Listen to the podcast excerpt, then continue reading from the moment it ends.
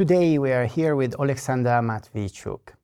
Oleksandra is head of the Ukrainian Center for Civil Liberties, an organization set up 15 years ago to work for the protection of human rights in Ukraine, which won the Nobel Peace Prize in 2022. In April, Time magazine featured Matviichuk among its 100 most influential people of 2023 with former US Secretary of State uh, Hillary Clinton commenting by documenting Russia's atrocities so perpetrators can face prosecution, she is the living proof that women are not just victims of war, they can be agents of peace and justice. Oleksandra, welcome to IMD. Thank you for invitation. Alexandra, before joining CCL, uh, you work for the Association of Ukrainian Banks. What drove you in this uh, important change in your focus and scope? When I was in school, I got acquainted with Ukrainian dissidents who fought against the whole totalitarian Soviet machine. And I was so inspired by the example that I decided myself to study law and to fight for freedom and for justice. But because I'm from a poor family, I started to work very early and I had a vision that I can combine. I will make successful commercial career and also will do something good for society. But doing business in authoritarian countries, it's very difficult. And after our president of Association of Ukrainian Bank criticized the financial policy of uh, former president, next day we found ourselves in situation when the tax police arrived and they make fabricated fine for the company. And this was a turning point for me. I understood that I have to choose and I have to concentrate on fighting for freedom and for human rights. Because without this, without this system of rule of law, you can't do business successfully. So, in relation to the challenges that are now being faced uh, to protect and advance democracy and human rights in Ukraine. What do you think uh, is the way forward? Victory for Ukraine is not just to repeal Russian troops out, restore international order, release people in Crimea, Luhansk, Donetsk, Zaporizhia, and other regions of Ukraine. But victory of Ukraine also means to succeed in democratic transition of our country. Just to build a country where the rights of everybody are protected, government is accountable, judiciary is independent, business can develop, and police do not beat students who are peacefully demonstrating. And we have no luxury just to concentrate on survival. The problem and the challenges that we have to move further on this path of democratization. And everybody know that making transition is difficult, even during the peaceful time. And it's extremely difficult to make a democratic transition during the large-scale war. You stated lasting peace requires justice and justice requires accountability. How do you balance the need for justice and accountability with at the same time the need for dialogue and reconciliation with the perpetrators and their supporters? I think we have to define peace very properly because Ukrainians need peace much more than anyone else. But peace doesn't come when country which was invaded stop fighting. It will be not a peace, but occupation. And occupation is horrible. I worked with the invitation on war crimes for nine years already. And I know that Russian occupation is not just changing one state flag to another. Russian occupation means enforced disappearances, tortures, sexual violence, filtration camps, denial of identity, forcible deportation of Ukrainian children to Russia, forcible mobilization to Russian army, and mass graves. This is Russian occupation, is not a peace. Peace means opposite. Peace means that people can live without fear of violence and have a long-term perspective.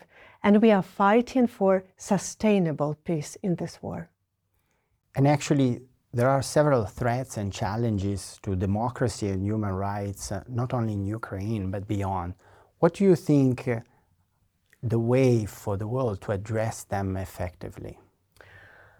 I think that unpunished evil grows, and Russia is a clear example. Because for decades, Russia persecuted their own civil society. Russia killed journalists, jailed activists, dispersed peaceful demonstrations. In parallel, Russia committed horrible war crimes in Chechnya, in Moldova, in Georgia, in Mali, in Syria, in Libya, in other countries of the world. But the well developed democracies closed their eyes to it. They still continue to shake Putin's hand, uh, to do business as usual, uh, to build gas pipeline, and suddenly they reveal that when you base your decision only on economical issue or some geopolitical interests, even when you succeed and benefit in short term, you will evade for catastrophe in long term. Because for current moment, Russia believe they can do whatever they want. And Russia tried to demonstrate that country with a strong military potential and nuclear weapon can break international order can dictate the rules of the game to entire international community and even forcibly changed internationally recognized borders. And here we talk about also the involvement and the importance of the international community. Uh, last weekend, the US Congress refused to approve additional aid for Ukraine. And uh, although the White House uh, since expressed uh, support and willingness to continue uh, help, it is also true that a number of, in a number of other countries, uh, there are some political parties uh, that are challenging this view and challenging the continued support to Ukraine in this war. What, what do you think this could potentially mean for the way forward of the country? First of all, I want to emphasize a very important point, which is still not visible for people. This is not just a war between two states. This is a war between two systems, authoritarianism and democracy. And Putin tried to convince the whole world that democracy, rule of law, and human rights are fake values because they couldn't protect you during the war. If Putin succeeds, it will encourage another leaders in the world to do the same. It will push even democratic governments to invest money not into education, healthcare, development, new technologies, support of local business, not in solving like problems uh, uh, on global scale, I mean climate change or social inequality, but they have to invest their money into weapons. And we suddenly can find ourselves in a future which will be dangerous for everyone without any exception, because our world is not just uncertain, our world is very interconnected. And this means that democracy has proved that they can win the war. And here's a tricky question because we as Ukrainians are very grateful for all support which we received. And when large-scale invasion started, the civilized world tell, told, let's help Ukraine not to fail. And Ukraine obtained first weapons to be able to defend ourselves. The first serious sanctions against Russia were introduced into force. But this is a time to change this narrative to another one. Let's help Ukraine to win fast because there is a huge differences between let's help Ukraine not to fail and let's help Ukraine to win fast. And we can practically measure these differences in types of weapons, in speed of decisions, in gravity of sanctions. So you partially answer also already to my next question. That is, what are your specific recommendations and, and, and wills, uh, if you wish, for the international community, uh, especially the EU and the NATO, to support uh, Ukraine's sovereignty, territorial integrity, and defense of its democracy? Maybe I will answer in this question not just from perspective as a Ukrainian citizen, but from perspective as a citizen of the world. Because I'm a human rights lawyer and I have been applying the law to defend people and human dignity for many years. But at present, I'm doing my job in circumstances when the law doesn't work. Russian troops deliberately shelling residential buildings, schools, churches, hospitals, museums. They attack evacuation corridors, they manage filtration camp system, they organize forcible deportations, they commit murders, tortures, rapes, abductions, and other kind of offenses. And entire system of peace and security on international level can't stop such Russian atrocities. So may I ask, as a citizen of the world, how we people who live in 21st century will defend a human beings? Can we rely on the law or just brutal force matter? Over the course of the last uh, year, together with uh, a colleague uh, from the University of St. Gallen, we have uh, done an empirical study uh, looking at uh, the extent to which uh, Western businesses that had equity presence, so affiliates, in Russia had divested, had exited from Russia over the course of the first 10 months since the invasion of Ukraine. Our results show that um, this was in the range of uh, 5 to 13 percent. And we looked at and we studied actually the push and pull incentives that are driving the reactions of uh, businesses to uh, these geopolitical events. In a moment and in a world in which uh, geopolitics uh, is set to play a larger role uh, in the economy and in the operations of companies around the world, and obviously, Ukraine and the war and the invasion that Russia perpetrated in the country is a living example of this. It would be very uh, interesting to understand what you really believe international business community can and should do to help countries such as Ukraine move forward in their protection of democracy, peace, and human rights. Russia currently is discussing and adopting their budget for the next year. And according to the numbers, we see that Russia preparing for a long-lasting war. And the military expenditures now prevail all other expenditures in this budget. So all Western companies who still on sell in Russia have to be aware that they finance this bloody war. And this is their responsibility. And I think we have to change our approach, I mean, way of thinking, way how we perceive in this war, world because the problem is not just in fact that in authoritarian regimes the space of freedom is shrinking to the size of a prison cell. The problem is that people in well-developed democracies start to forget the importance of democracy, rule of law, and human rights. Because they inherited their system from their parents, they have never fight for it. They take it for granted they, their business benefits because they have rule of law system and can protect their property and assets. They can express their entrepreneurship talent and do successful job. And it's beyond the common sense. Being a beneficiary of this system to help enemy of the system to ruin it. Once again, we have to think not just globally, but on long-term perspective. Even if you benefit in short term, you will evade for catastrophe in a long term. And now it's very visible for Ukrainian. Like uh, this war started not in February 22, but in February 2014 in part of the country. Crimea, part of Lugansk and Donetsk region were occupied. And I witnessed how, for some part of Ukrainian business, it wasn't their problem. They told we're business, we just want to do our job. And now they found ourselves in the circumstances when they can't switch off the war from TV because this war become a part of their daily life. War have different dimensions, not just military. People started notice that the war is going on when only bombs falling on their hands. But war has economical dimension, informational dimension, and value dimension. So I urge Western business to be on the right side of the history.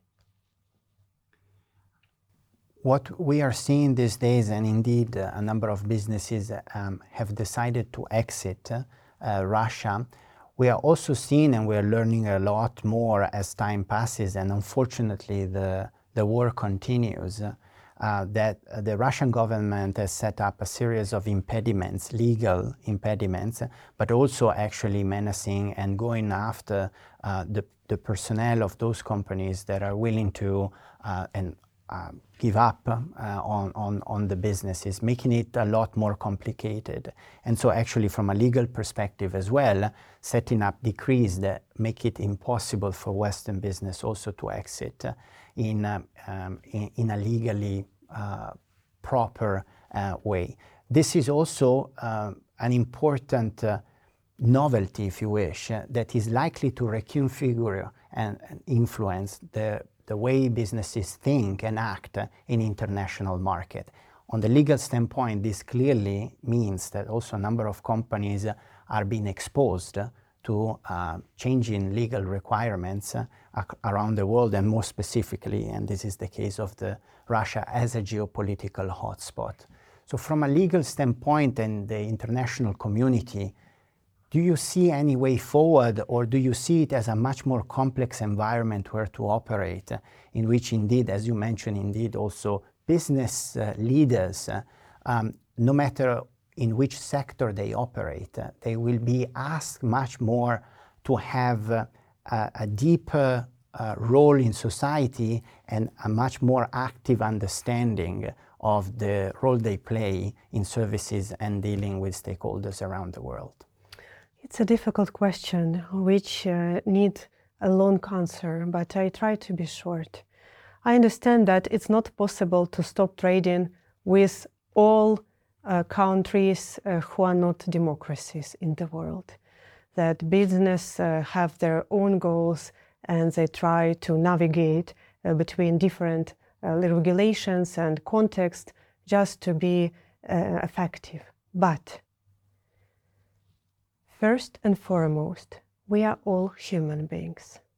And only then we are lawyers, we're businessmen, we're journalists, and other kind of professions which people choose in their life. And there are a lot of things in our world which have no limitation in national borders. And freedom is such things. And human solidarity is such thing and only spread of freedom make our world safer and provide for business possibility to operate freely. So I think that business has to be aware of this simple thesis. And, and it's very likely that uh, this is also something that is likely to influence, uh, right, the way of doing business, the way forward, the way uh, businesses look at their presence uh, in countries around the world uh, on the way forward. And in times of war, what really does responsible business leadership look like? And here I'm referring to both uh, leaders within Ukraine but also outside Ukraine to support human rights. And we have heard and we hear continuously incredible stories within Ukraine of responsible business leaders going the extra mile to do what they can uh, to support uh, the country in a very difficult situation. May I provide example or, uh, to, uh, of international organization while answering to this question? Because when large-scale invasion started, international organizations evacuated their personnel. They leave us alone. And when I think in why they did it in such a way, I understood that they were created to be with people in a time of crisis, but during these decades of working, they elaborated in numerous internal regulations about security, conflict of interest, transparency, etc., etc. And maybe it's good working during the peaceful time, but in a time of crisis, you need something else but not these internal regulations. You need to express your leadership, your courage, your historical responsibility, and even break or change these internal regulations if they don't provide you opportunity to fulfill your mission and to save people's lives. And this is a very good lessons learned for business, for international organization, for, for uh, other kind of institutions.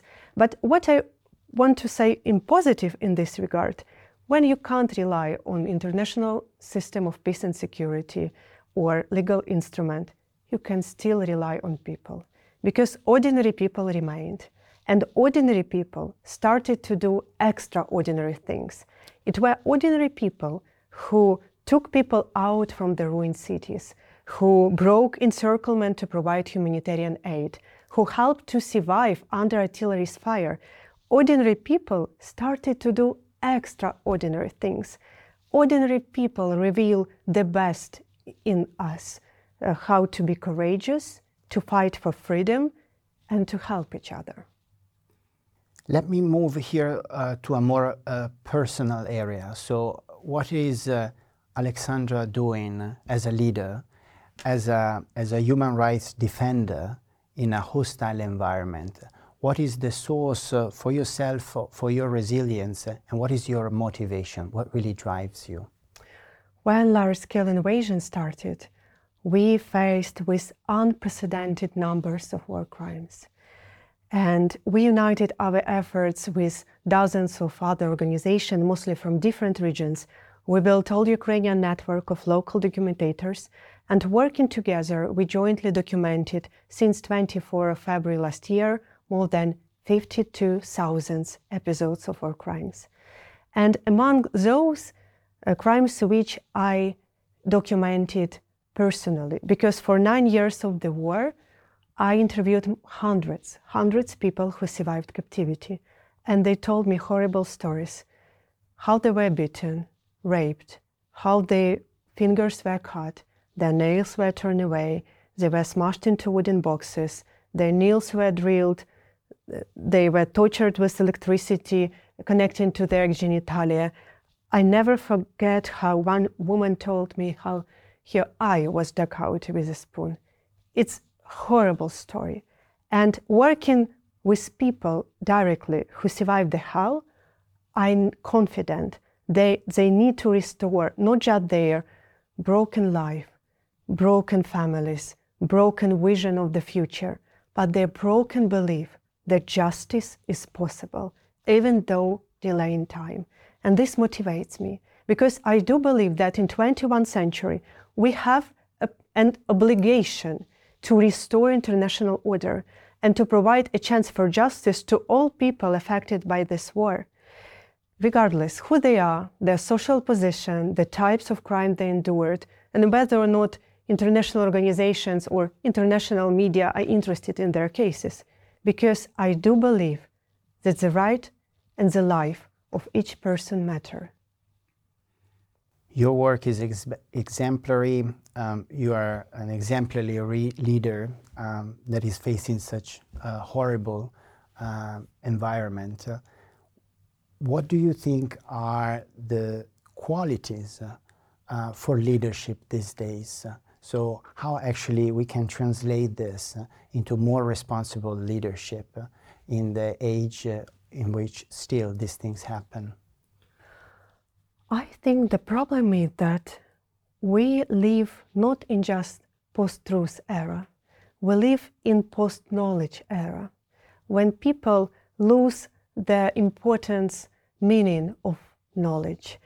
Because when you have everything um, available to Google in five seconds, you start to think whatever you have to hear to professors from university, if they're so smart, why they can't have 1 million subscribers in Instagram.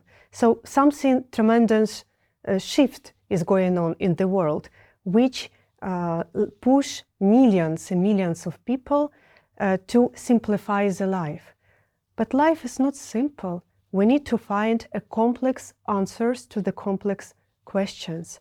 And we need the voice of intellectuals and civil societies in different countries who are able to return the moral thing into our life because there is a huge differences between be effective and be efficient.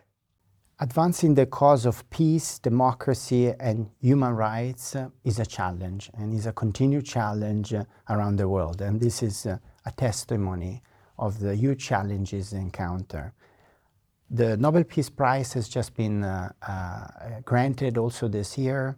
And how I'm interested to hear more about how your views about how you, you see the prize playing a role in this, uh, in this fight towards uh, more democracy, more human rights protection, more peaceful society. Let me first say a couple of words about uh, recent uh, awardees, Narges Mohammadi from Iran. She now in prison and she was awarded Nobel Peace Prize because of her courageous struggle for the rights of Iranian women. And I want to use this opportunity to express my solidarity with her struggle and the struggle of women in Iran. Because our future depends on their success. Once again, our world is very interconnected. I live in Kiev, and my native city is constantly being shelled not just by Russian rockets, but also Iranian drones.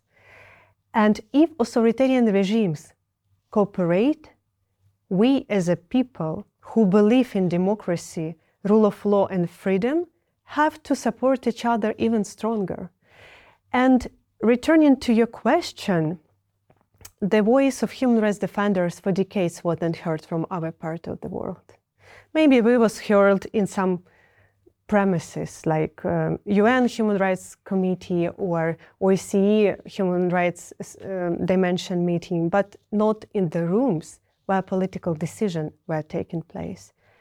Because we always said that human rights and peace is inextricably linked. Country who violate human rights is a threat not just to their own citizen, but to the peace in entire world. And now the Nobel Peace Prize provide us opportunity as human rights defenders to make our voice more tangible. Alexandra, thank you very much for being with us here today. It has been really an honor hosting you here at IMD. Thank you again. Thank you very much.